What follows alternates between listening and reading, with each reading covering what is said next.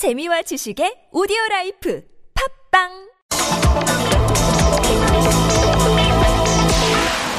저도 노무현 대통령 시절에 관저를 가봤는데요. 관저 집무실이라고 이야기할 만한 곳이 없었던 것으로 기억합니다. 지금 관저 집무실이라는 말을 만들어서 국민들을 지금 현혹시키고 계시거든요. 아니, 아니. 그런데 4월 16일, 2014년 4월 16일 11시 반에 이 세월호 배가 완전히 바닷속으로 침몰합니다.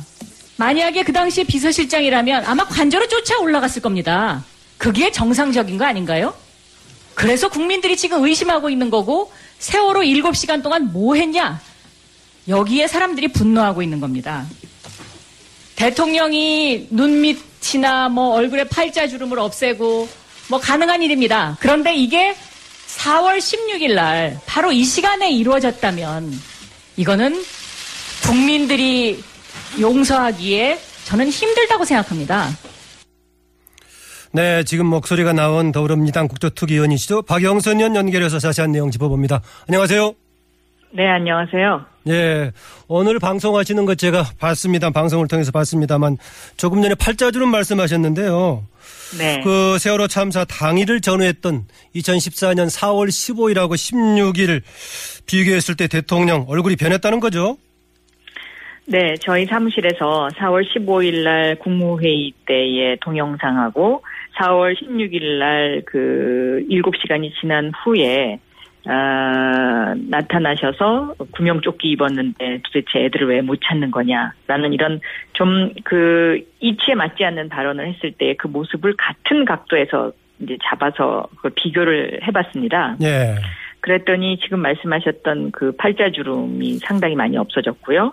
또 눈 밑에 그 어느 한쪽 부위가 이렇게 약간 부어오른 듯한 그런 이제 느낌을 받았는데 전문가들한테 여쭤보니까 이것은 작은 바늘로 이렇게 뭔가를 좀 주사를 하면 이 정도의 차이가 날 수 있다. 이런 전문가들의 의견이에요. 예.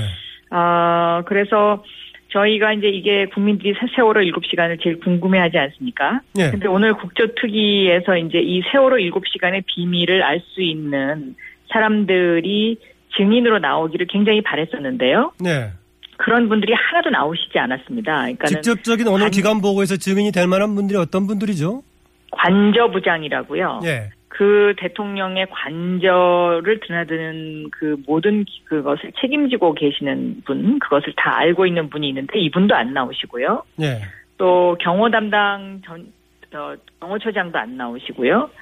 어, 또 그 조대위라고 안민석 의원이 왜 미국까지 만나러 가지 않았습니까? 그랬죠. 그런데 이 조대위가 인터뷰를 안 했는데 이 인터뷰를 못하게 한 것도 청와대라는 것이 오늘 밝혀졌어요. 음. 어, 그러니까 이 대통령의 그 관, 그리고 대통령이 그동안은 관저에 있었다는 것도 사실은 청와대에서 밝히기를 굉장히 꺼려 했었죠. 예. 출근하지 않았다. 왜 대통령이 출근하지 않느냐. 이제 이런 막 반론을 우려해서 그랬던 것 같은데요.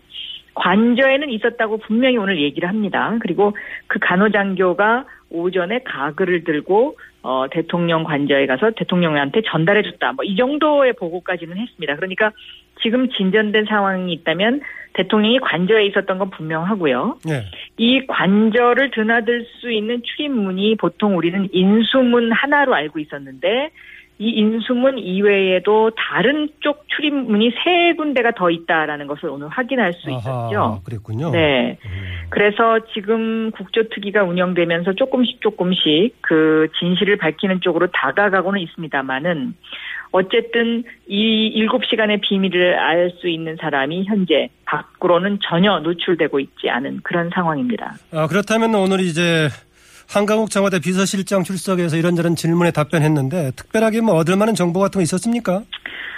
비서실장께서는 전혀 준비를 하고 나오시지 않으셨더군요. 예. 그리고 이제 이 한강욱 비서실장은 김대중 대통령 시절에도 비서실장을 하지 않으셨습니까? 네. 그런데 김대중 대통령 시절에 관저 집무실이라는 말을 저는 한 번도 들어본 적이 없습니다. 음. 그런데 오늘 이분이 나와서 관저에도 뭐 집무실이 있다. 뭐 이제 이런 이제 주장을 계속 하시는 거예요. 그렇게 얘기하더라고요. 네, 그런데 그것은 뭐 밤에라든가 무슨 급한 일이 있었을 때에 뭐 팩스를 통해서 뭘 받아보는 정도의 그런 어떤 조그만 뭐 그런 정도는 있을 수 있습니다만은 저도 뭐 노무현 대통령 시절에 예, 그곳을 들어가 봤습니다만은 그곳이 그렇게 무슨 집무실이라고 할 만큼의 그런 시설을 갖추고 있는 곳은 어 저 저는 보지를 못했고요. 예. 그리고 어 과거의 대통령께서는 다 출근을 하셨습니다. 그리고 그 출근 시간이 일정했죠. 그런데 아, 그러니까 관저에서 한강- 집무실로 가는 걸 출근이라고 하는 거죠? 그렇습니다. 네. 차를 타고 이동해야 되니까요. 그런데 오늘도 한강옥 비서실장께서는 요즘 대통령이 그 집무실로 출근을 하십니까? 라는 제 질문에 대답을 제대로 못 하셨습니다. 나오시긴 나오신다.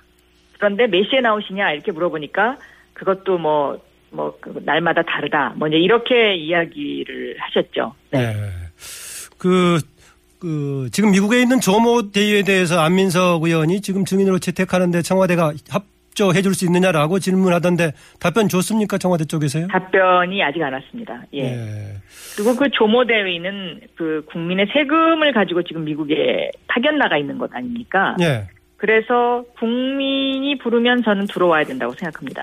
네. 예. 그 오늘 또 하나 그 대통령 서면 보고 누가 했느냐라고 질문하니까 강석훈 지금 수석이 그런 얘기 하더라고요. 내부 통신망에 올렸고 그 올린 걸 가지고 부속실에서 대통령한테 보고했을 거다 라는 건데 네. 내부 통신망에 올린 걸 가지고 대통령한테 보고했다고 확인할 수 있을까요? 그거는 확인할 수가 없는 거죠. 그러니까 그 청와대가 제시하는 서면 보고 자체가 대통령에게 전달됐는지 여부가 아, 지금 첫째 확인이 안 되고요. 예. 그 다음에 대통령 어, 청와대에서 제시하고 있는 유선 보고를 했다고 주장하는 것이 있습니다. 그것이 11시 34분입니다. 외교수석실에서 했는데요.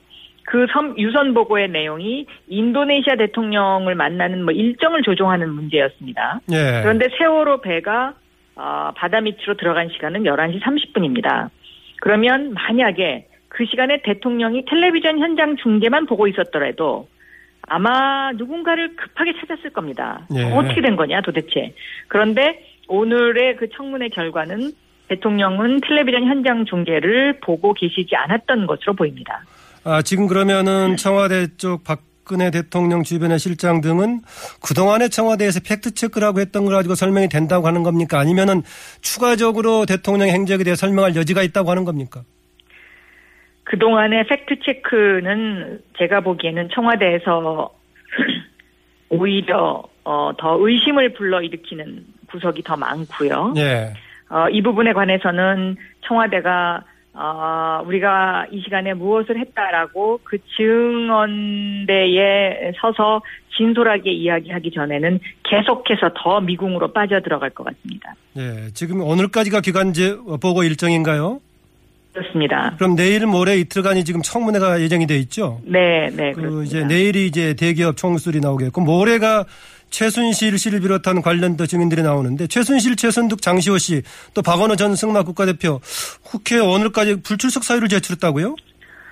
그렇습니다. 그분들이 못 나오시겠다고 불출석 사유를 제출을 했고 불출석 사유를 제출하지도 않고 그리고 수치도 거부한 사람이 바로 우병우 전 민정수석과 우병우 수석의 장모입니다. 예. 네, 이분들은 그 법을 이용해서 지금 국민들을 우롱하고 있는 것이죠. 네. 그럼 어떻게 해야 되는 겁니까? 아, 강제 동행 명령권을 발동을 해야 된다고 저는 생각하고 있고요. 예. 어, 이것은 의지의 문제입니다. 이분들을 나오게 하느냐, 못 나오게 하느냐. 그런데, 누구의 의지 아, 문제입니까? 음, 국회의 의지의 문제죠. 아, 국회예요? 위원장의 의지의 문제고요. 국조특위위원 전체의 의지의 문제인데요.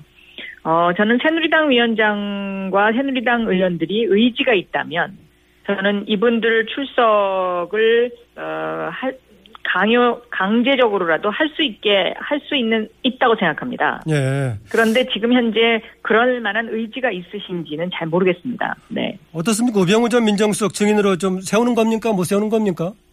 현재로서는 제가 보기에는 아마 지금 현재 우병우 전 민정수석과 우병우 장모 되시는 분은 행방불명된 것으로 알고 있습니다. 예. 후재지 파악이 안 되는 것으로 알고 있습니다. 아, 그러면 이제 아예 이제 그 출석 요구서를 못 받는 걸로 지금 되겠군요. 네, 어. 네. 어, 지금 이제 일부 보도에 따르면은 친박의 일부도 9일날 탄핵에서 찬생으로 돌아설 여지가 있다라고 보고가, 보도가 되고 있던데 지금 탄핵 찬반 분위기 지금 박영선 의원께서 어떻게 판단하고 계십니까? 저는 일단 친박이 9일날 탄핵안 표결을 하겠다고 했기 때문에 그 탄핵에 참석하는 의원 숫자는 200명이 될 수 있지만 예. 과연 200명 모두가 찬성 투표를 던질지에 대해서는 아직 좀 불안한 상황이 아닐까 저는 그렇게 보고 있습니다. 예, 한강호 비서실장 오늘 이제 어, 국조 이, 아, 조사 과정에서 3차 담화는 조기 하야를 선언하는 것이고 곧 날짜 관련해서 대통령께서 결단을 내릴 것이다. 곧이라는 표현을 썼던데 언제 나올까요? 어떤 내용을 담을 수 있을까요? 글쎄요, 지금 대통령 입장에서는 어쨌든 탄핵을 막고 싶겠죠. 그래서 마지막 방법으로 내가 며칠 날 어, 하야하겠다. 어? 이렇게 이야기를 하실 텐데요. 그 지금 국민의 감정은 그렇게 얘기한다고 해서 국민들이 소- 그것을 어, 용서해 줄 수 있는 그런 분위기는 아니지 않는가. 어떤 내용을 담더라도 지금 탄핵의 일정이라든가 분위기에 영향을 미치기는 어렵겠죠, 현재로서는요? 네, 그렇습니다. 네. 예. 일단 시작이 됐는데 이후에 시행되는 과정 남은 청문회 일정에서 여러 가지 성과가 있기를 기대해 봅니다. 오늘 말씀 고맙습니다. 네, 감사합니다. 네, 지금까지 더불어민주당 박영선 의원이었습니다.